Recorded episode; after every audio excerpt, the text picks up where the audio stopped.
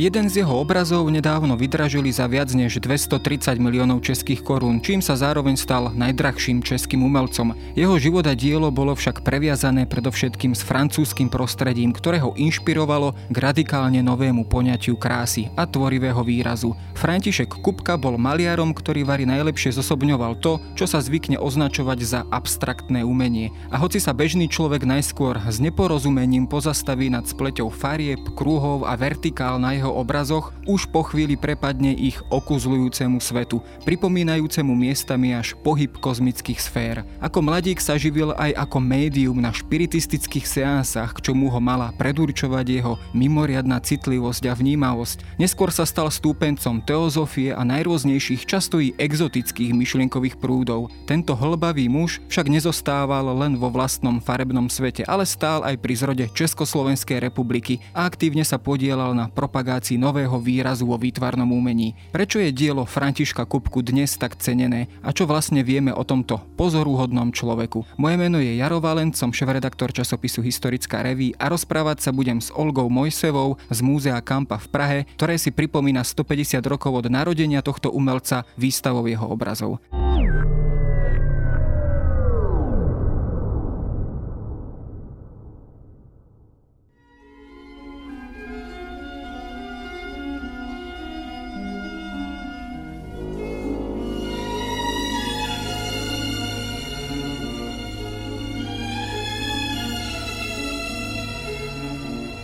Ja som samozrejme v úvode naznačil, že o Františkovi Kupkovi nehovoríme náhodou. Práve v septembri, myslím, úplne stopäťdesiat rokov od jeho narodenia. V akom prostredí teda on vlastne vyrastal? Do akého prostredia on prišiel na svet? Je to teda oblasť východných Čiech, konkrétne mesto Opočno v roku tisícosemstosedemdesiatjeden. Narodil sa on do pomerov, ktoré by, tak povediac, priali jeho výtvarnému nadaniu. Tak jak bylo správne řečeno, tak František Kupka sa narodil dvacátého třetího září osmnáct sedmdesát jedna a to do poměrně početné rodiny. Byl to nejstarší z pěti dětí a narodil se do rodiny notářského úředníka z Opočna. A jak můžeme předpokládat, tak vlastně jeho rodina nebyla nějak zvlášť umělecky zaměřená, protože Kupku dali na sedlářské řemeslo, vlastně v Dobrušce se učil sedlářskému řemeslu, avšak už tehdy víme, že ho víc zajímalo spíše to umění než sedlařina. Maloval údajně vývěsní štíty a obrázky svatých a byl to právě jeho sedlářský mistr Josef Šiška, který Kupkovým rodičům doporučil, aby ho poslali na výtvarná studia do Jaroměře. Potom vlastně už následovalo jeho přijetí na Akademii výtvarných umění v Praze, no a poté se přesunul do Vídně a poté i do Paríže. Keď sa pristavíme pri tejto kapitole jeho života, teda pri jeho detstve, tak on vlastne, keď ešte pracoval u tohto spomínaného majstra, tak sa zúčastňoval aj na takých špiritistických seansách, tak by sme ich vlastne dnes mohli nazvať, práve vlastne organizovaných aj týmto jeho majstrom. Je to taká, dá sa povedať, pozoruhodná záležitosť. Prečo práve František Kupka pôsobil častokrát na týchto seansách ako médium? Korešponduje to s tou jeho povesťou takého mimoriadne citlivého, senzibilného mladíka? Ano, určitě to tak můžeme vnímat, protože když se Kupka poprvé setkává se spiritismem, tak je velice znát jeho právě vnímavost a citlivost a to je právě důvod, proč potom později působil médium nejenom v té Dobrušce, ale následně i v Praze, ve Vídni a krátce také v Paříži. A vlastně tato jeho odlišná vnímavost se promítala i do jeho každodenního života, protože o Kupkovi víme, nebo říká se, že se snažil o co největší spojení s přírodou a od jeho sousedů, řekněme, bychom mohli vědět, že často rád cvičil třeba nahý na své zahradě. Samozřejmě toto nadanie si potom niekto aj v tom malom východočeskom mestečku povšimol, teda v Dobruške. Dá sa povedať, že pri tom jeho pôsobení v Prahe či vo Viedni, tak povediať, vynikal nad svojimi rovesníkmi a predurčovalo ho to možno na tú ďalšiu kariéru uh, už teda profesionálneho umelca v Paríži, alebo ako sa mu na týchto štúdiách inými slovami darilo? No víme, že ve Vídni právě uh, se Kupka rozhodl, že potřebuje rozšířit své vzdělání, a to zejména filozofické a i to teozofické, a právě ve Vídni se dostává do okruhu teozofických společností, což se nepochybně projevilo i v jeho tehdejší tvorbě. Ve Vídni se Kupka zaměřoval hlavně na ideovou malbu, která vycházela právě ze symbolismu, takže výsledné obrazy na nás mohou působit až jako místy záhadně nebo mysticky a hluboce. Naopak v Paříži, kam se tedy následně Kupka přesídlil, se mysticismus zřekl, což dokazuje i jeho známý citát. Si můžu, si dovolím krátký citát. Vše, co se událo ve Vídni, byla nemoc, jako když se člověk fyzicky zanedbává. Byla to dekadence, zatímco zde mě opět čeká hřejivý život. Takže vlastně i přesto, že byl mimořádně vnímavý a citlivý a s tím spiritismem jsou spojovány jeho pozdější abstrakce, protože na nás opravdu působí tak jako tajemně a mysticky, tak je to právě Paříž, kde se toho mysticismu zříká.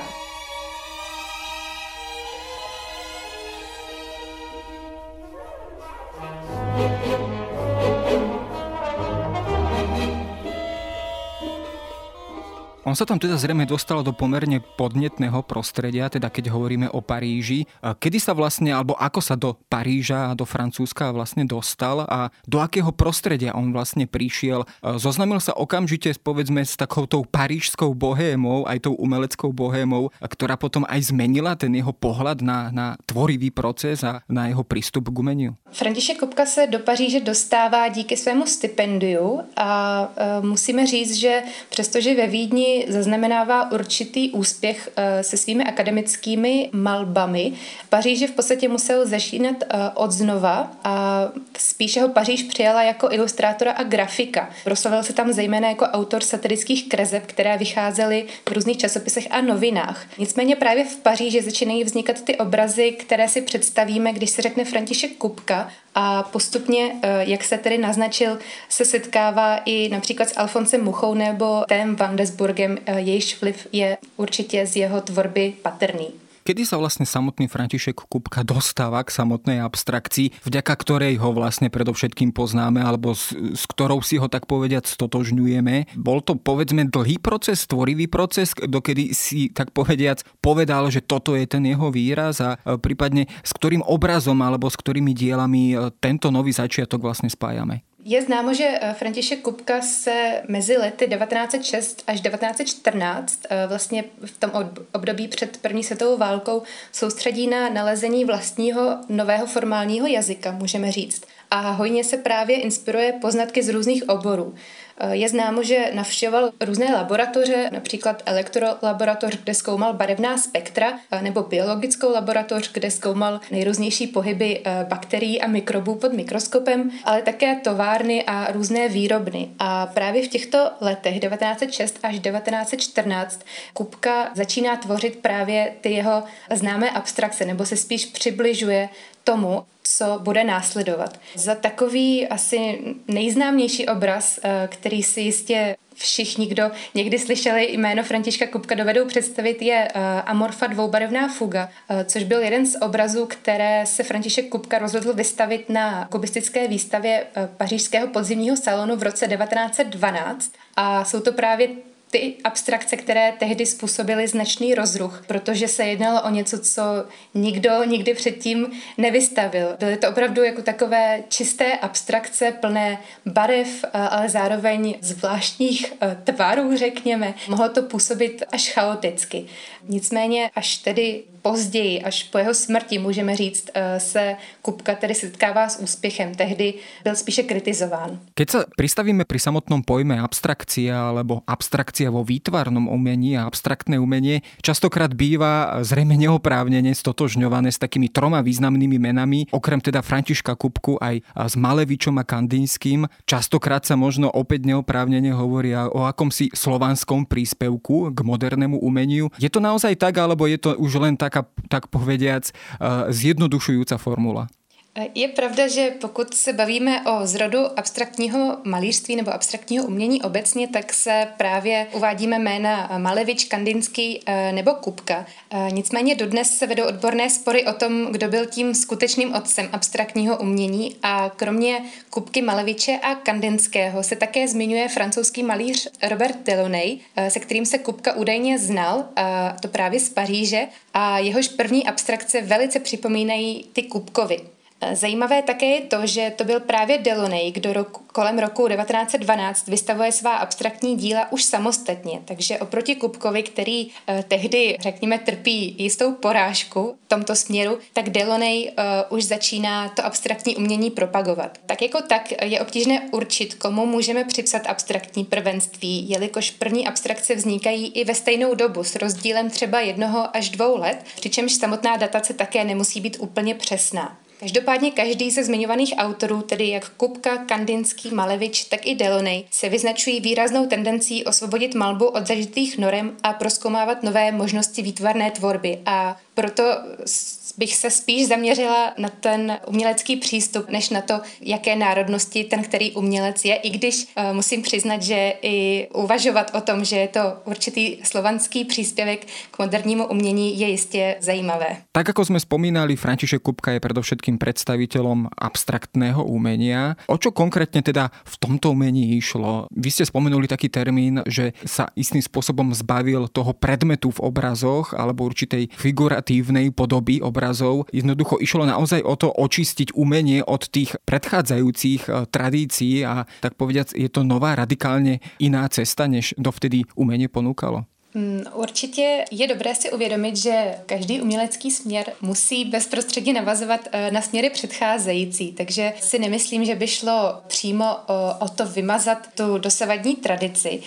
Nicméně určitě šlo o nový, řekněme, inovační pohled na to, jak umění nejen tvořit, ale jak také umění vnímat, což jsou dva aspekty, které vždycky musíme mít na paměti, že to není jenom ten umělec, kdo tvoří, ale jsme to také my vnímatelé, kdo to umění potom recipuje. Každopádně ta abstrakce se snažila o to, aby sice z toho našeho běžného života vycházela, abychom vlastně věděli, že se mohlo jednat o ten který předmět. Nicméně abstrakce jde o zobrazení těchto předmětů úplně novým způsobem, takovým, který jsme doposud neznali. Proto právě ty abstraktní obrazy na nás mnohdy mohou působit cize nebo chaoticky, či dokonce nějak nevraživě. Nicméně pokud si toto uvědomíme a začneme tu abstrakci vnímat jako přínos umění v tom, že nám nabízí jakoby nový pohled na realitu i na samotné umění, tak si myslím, že se nám velice odvděčí. Ja keď sa pozerám na Kupkové obrazy a častokrát s tým korešpondujú aj tie názvy tých obrazov, ako už zmieňovaná dvojfarebná fúga, ale potom napríklad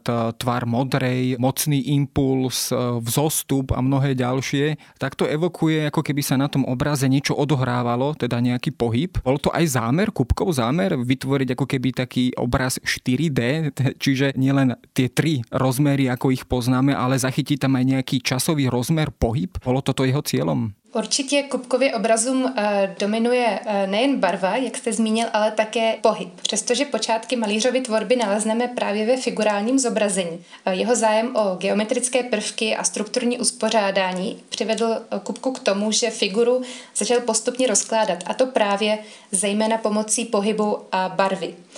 Motivy tak začaly plynule přecházet v abstraktní tvary či barevné plochy a právě ta barva ta obecně hraje v Kupkově díle velice důležitou roli, jelikož mu umožňuje osvobozovat prostorové vztahy od konvenčního zobrazení, což jistě právě nahrává i té iluzi čtyři dé, kterou zmiňujete. Zároveň neméně důležitým aspektem Kupkovy tvorby je i fascinace pohybem. Kupka byl výrazně ovlivněn dobovým technologickým vývojem, zejména filmem a fotografií, které dokážou daleko lépe zachytit pohyb, což Kupku inspirovalo k tomu, aby se snažil pohyb přenést i do svých výtvarných děl. Takže vlastně se tam mísí ta fascinace barvou spolu s fascinací pohybem a častokrát právě ty obrazy na nás mohou působit, že, že se uvnitř něco děje, jako by se jednalo o nějakou vřavu nebo vzlet nebo pohyb stále dokola v kruzích a tak dále. Takže určitě pokud chceme Kupkovy obrazy v tomto ohledu co nejvíce pochopit, je dobré se zamyslet nad tím, co vlastně jeho tvorbu inspirovalo. Takže výrazně tedy ta barva a pohyb.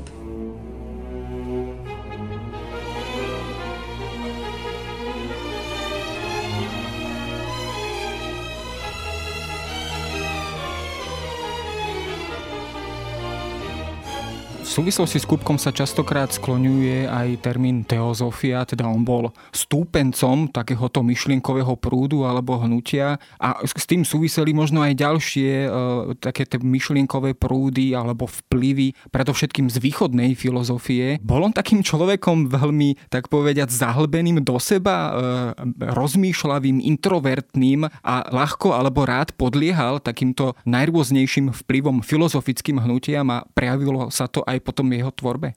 Řekla bych, že ano. Vlastně to dokazuje i Kupkův autoportrét, řekněme, z té ranější fáze jeho tvorby, který nese název Knihomol, na kterém je zobrazen muž hloubající nad knihou a údajně dle Kupkových slov se jedná právě o jeho autoportrét, protože on je vlastně tím zadumaným mladíkem, který si láme hlavu nad, nad těmi znalostmi, vědomostmi a i tou filozofií, když to život plyne nenávratně pryč. Takže určitě Františka Kupku můžeme vnímat jako zadumaného jedince a to se pak promítá samozřejmě i do jeho obrazů, které jsou velice promyšlené, protože i ten proces vzniku jeho děl mohl trvat až několik let. Takže si Kupka dával velice záležet nejen na tom, nad čím přemýšlí, řekněme to takhle, ale také, co do své tvorby vlastně přenáší. Kupka minimálne raz ako keby vystúpil z takého svojho tieňa alebo z toho svojho vnútorného sveta a to počas prvej svetovej vojny, kedy sa aj on vlastne aktívne zapojil predovšetkým do československého alebo najskôr českého a potom samozrejme československého odboja. Dokonca teda organizoval nejakú pomoc či už s českým študentom, ale aj československé légie, respektíve teda pomáhal vytvárať československú armádu. Dá sa povedať, že musel tak povediac vystúpiť naozaj z toho svojho tieňa a do akej miery sa vlastne do tohto procesu, do tohto politického života vlastne on zapojil? O Františku Kupkovi je známo, to byl vlastenec a, a že dobrovolně odešel na frontu, kde byl také zraněn. Poté mu byla oddělena hodnost kapitána a také řád důstojníka čestné legie, protože, jak jste správně zmínil, tak Kupka byl právě jedním z organizátorů Československé legie ve Francii. Otevřeně se také angažoval za samostatnost Československa a kromě vojenských zásluh mu můžeme připsat i například návrhy vojenských uniform, praporů i řádů. Uh, nicméně uh, se trošku zdráhám přiklonit k tomu, že díky svému, řekněme, působení ve válce se snažil vystoupit ze stínu. Spíše si myslím, že to vnímal jako svou občanskou povinnost. Vlastně i po válce pak krátce působil na ministerstvu obrany, nicméně v roce devatenáct dvacet čtyři se opět vrátil do Paříže. On samozrejme po vzniku prvej Československej republiky sa zapájal aj do toho života už vlastne predovšetkým v Prahe, ale aj inde v Československu. Čo to konkrétne aj do jeho života prinieslo? On teda bol, myslím, aj členom Pražskej akadémie. Predsa len ten jeho nový prístup k umeleckej tvorbe nevyvolával v samotnej Prahe alebo v tom domácom českom prostredí, tak povediac, rozruch, tak ako možno na začiatku v Paríži, alebo úspel vôbec doma so svojím prístupom k umeleckej tvorbe? Práve po první svetové válce byl Kupkovi udělen titul profesora a, a mohl tak vyučovat na A V U, nicméně se sídlem v Paříži, takže ačkoliv vyučoval, vyučoval na Pražské akademii, tak to sídlo bylo v Paříži a vzdělával tak české stipendisty a uváděl je do francouzské kultury. Kupka však otevřeně kritizoval výtvarné dění v Československu. Říkal, že je příliš zaostalé a že se pouze takzvaně opičí po tom vyvinutějším evropském a světovém umění. A zároveň napadal akademickou výuku a kvůli tomu málem o tu svoji profesoru i přišel. Ta kritika akademického přístupu k tvorbě jistě souvisí s jeho samotnou tvorbou, protože Kupka se v podstatě od začátku své tvorby stavil kriticky vůči akademickému a konvenčnímu zobrazování a jeho abstrakce jsou jistě odrazem jeho novátorského přístupu. Období mezi válkami zcela jistě můžeme považovat za jakési zlaté období Kupkova tvoření, ale až retrospektivně. Bohužel oslavy svých abstrakcí se nedočkal, a to i přesto, že v roce devatenáct devatenáct Spolek výtvarných umělců Mánes ho jmenoval svým čestným členem, ale obecně tedy jeho dílu porozuměno nebylo a až po jeho smrti se začalo uvažovat o jeho přínosu nejen v kontextu českého umění, ale zejména toho světového. Keď sa pozrieme na ten jeho osobný život, respektíve ten každodenný život, on si teda naozaj vyslúžil tú slávu až, tak povediac, posmrtne. Predsa len, keď to, naozaj sa na to pozrieme veľmi jednoducho, z praktického pohľadu, z čoho dokázal tak najlepšie žiť? V samotnom Paríži, predsa len život v Paríži nebol najlacnejší. Dokázal teda predávať svoje diela v tomto čase, povedzme v tých dvadsiatych rokoch dvadsiateho storočia, alebo mal tak, tak povediac podporovateľov či mecenášov? František Kupka byl v Paříži znám právě jako ilustrátor a grafik, jak jsem už zmínila, ale jeho abstrakce jaksi byly stále upozaďovány. Nicméně tedy se začal přátelit s Jindřichem Valdesem, který kromě toho, že byl zakladatelem Kohinor a vynálezcem patentního knoflíku, tak se proslavil zejména jako mecenáš umění. Cílem Jindřicha Valdese bylo nezištně kupovat české umění a propagovat ho ve vlasti, protože tehdy tam panovalo přesvědčení, že vlastně žádné originální české umění neexistuje. Takže Jindřich Valdes se snažil toto přesvědčení narušit a ukazovat, kolik výborných uměleckých děl pochází z rukou právě českých občanů, řekněme vlastenců.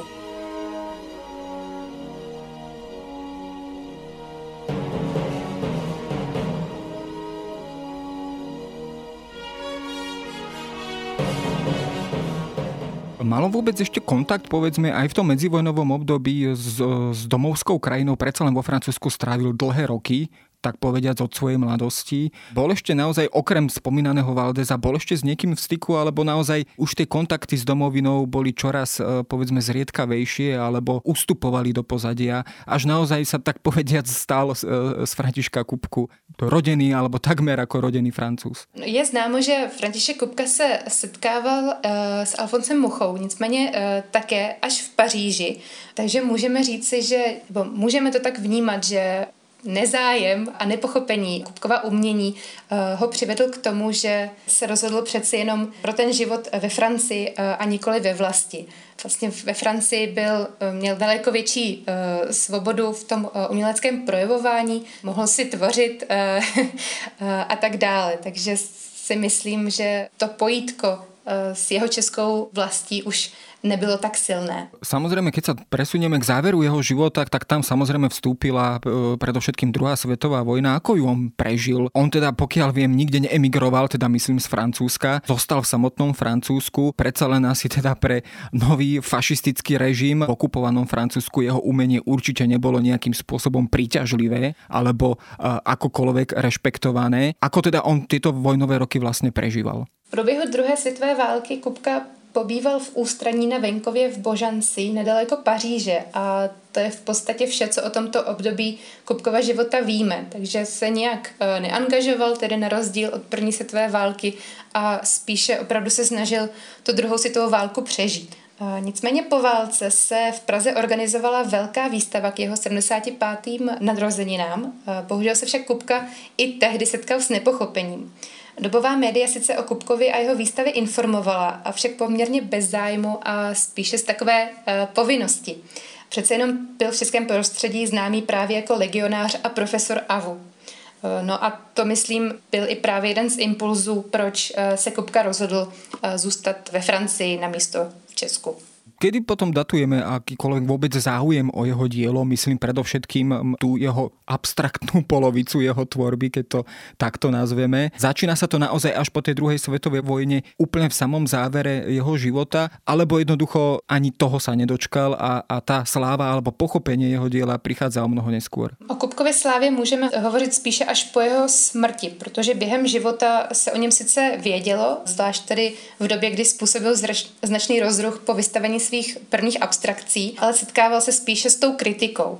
Jeho abstrakce byly tehdy považované za dětinské nebo méněcenné a můžeme říci, že o jeho slávu se výrazně zasloužila paní Meda Mládková, která jeho umění propagovala a propaguje nejen v Česku, ale i ve světě. Takže i přesto, že František Kupka je velice významným českým představitelem moderního umění, tak své slávy se během života bohužel nedočkal. Kde sa stretneme ako s jeho tvorbou, s jeho dielami, v ktorých svetových galériách? Sú to naozaj tie najpoprednejšie, keď máme na mysli Paríž alebo New York alebo iné iné svetové metropoly? Čiže je to naozaj tak povediac, ten okruh najvýznamnějších a nejlepších galerií na světě? Určitě můžeme mluvit o Paříži a také Americe, protože s Amerikou je právě spojovaná i jeho mecenáška nebo propagátorka Meda Mládková. Nicméně největší sbírku jeho děl nalezneme právě tady v České republice a myslím si, že ta sbírka, kterou máme například i na kampě,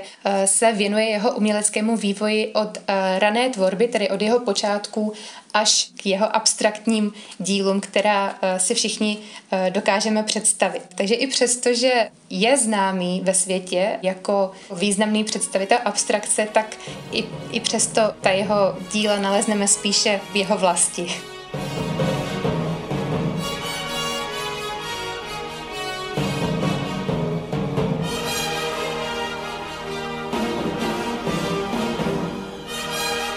Je to možno samozrejme veľmi subjektívna otázka, ale ako som aj v úvode spomínal, je v podstate, dá sa povedať, aj titulovaný dnes Kúbka ako najdrahší český umelec, respektíve jeden z jeho obrazov sa predal za mimoriadne vysokú, teda rekordnú sumu, viac než dvestotridsať miliónov českých korún. Čím si vysvetľujete takýto obrovský záujem o jeho dielo?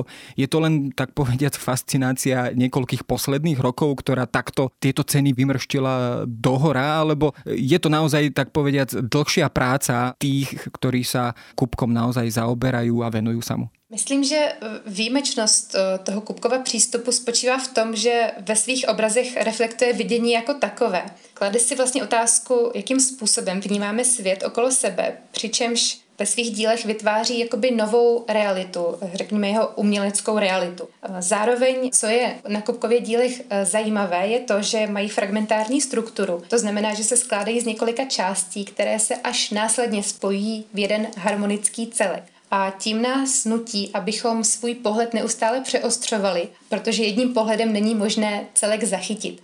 Obrazy tak podle mého názoru nabývají na dynamice, ale zejména také na zajímavosti a touze se jim více přiblížit. Takže to je vlastně to, proč mě osobně Kúbka fascinuje a jehož obrazy mě snad nikdy nepřestanou bavit, i když jsem je viděla už nespočetněkrát. Nicméně si myslím, že člověk, který s Kúbkou nikdy předtím do styku nepřišel, tak bude zcela jistě okouzlen barevnou kombinací, ale i komplementárnosti tvarů a také i tím pohybem, protože, jak jste zmínil, tak ta iluze toho, že ten obraz není vlastně dva dé, ale ani tři dé, ale spíše takové čtyři dé, tak je podle mě dnešnímu divákovi ještě bližší než třeba divákovi z dob Františka Kúbky. Vy ste spomenuli, že teda u vás v múzeu na Kampe je aj teda stále prítomná, alebo teda otvorená, prístupná výstava k, k dielu Františka Kúbku. Koniec koncov je to stopäťdesiat rokov od jeho narodenia, takže vhodná príležitosť. Čo konkrétne tam prezentujete? Nájde tam človek naozaj návštevník, také tie klasické abstraktné obrazy, teda tie najlepšie príklady a právě této stránky Kúbkovho umění? Myslím si, že zcela jistě ano. Stálá expozice Muzea Kampa se věnuje tomu, aby divákovi přiblížila Kúbkův umělecký vývoj. Nejprve tedy začíná od jeho figurální tvorby, ale postupně, stejně jako Kúbka, se od figurace vzdaluje, až je ta expozice zakončena právě jeho konstruktivistickou tendencí. Takže při vnímání této stálé expozice si můžeme představit průřez Kúbkovou tvorbou a vnímat vlastně jak tu figurální malbu, tak i tu abstraktní. A samozřejmě tam máme takové obrazy jako amorfa teplá chromatika, tržiště, žena trhající květiny, ale také ta známá série tvarů, ve které se Kúbka snažil každé barvě přiřadit její vlastní charakter a formu. Takže si myslím, že pokud se posluchači chtějí více seznámit s dílem Františka Kúbky a, a to takovým způsobem, aby jim to v uvozovkách dávalo smysl, tedy od začátku do konce, tak návštěva Muzea Kampy jistě stojí za to. No a František Kúbka je samozrejme inšpiráciou nielen teda pre návštevníkov Prahy, ale pre každého, ktorý má rád umenie a kto, tak povediac, chce trošku ísť pod povrch a povenovať sa možno aj jeho zložitejšej či abstraktnejšej stránke. O nej sme sa práve rozprávali s Olgou Mojsovou z Múzea na Kampe Prahy. Ďakujem za rozhovor.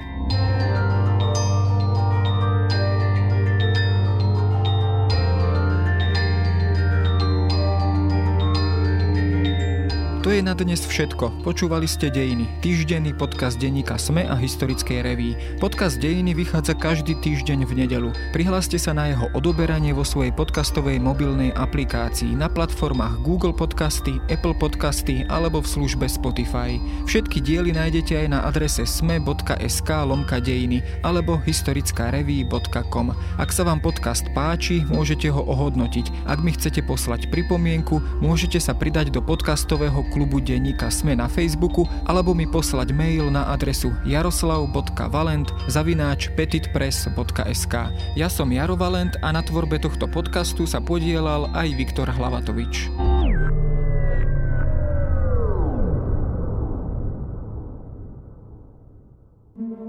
Prečo vedci bijú na poplach? Prečo ich politici nepočúvajú a hovoria, že robia dosť? Prečo mladí ľudia namiesto školy v piatok protestujú v uliciach? Čo je to individuálna uhlíková stopa a prečo na nej záleží? Moje meno je Katarína Kozinková a spolu s Jakubom Filom pre vás pripravujeme Klíma podcast denníka SME, v ktorom sa s našimi hostkami a hostiami rozprávame o klimatickej kríze. Náš podcast vychádza každú druhú stredu a nájdete ho vo všetkých podcastových aplikáciách.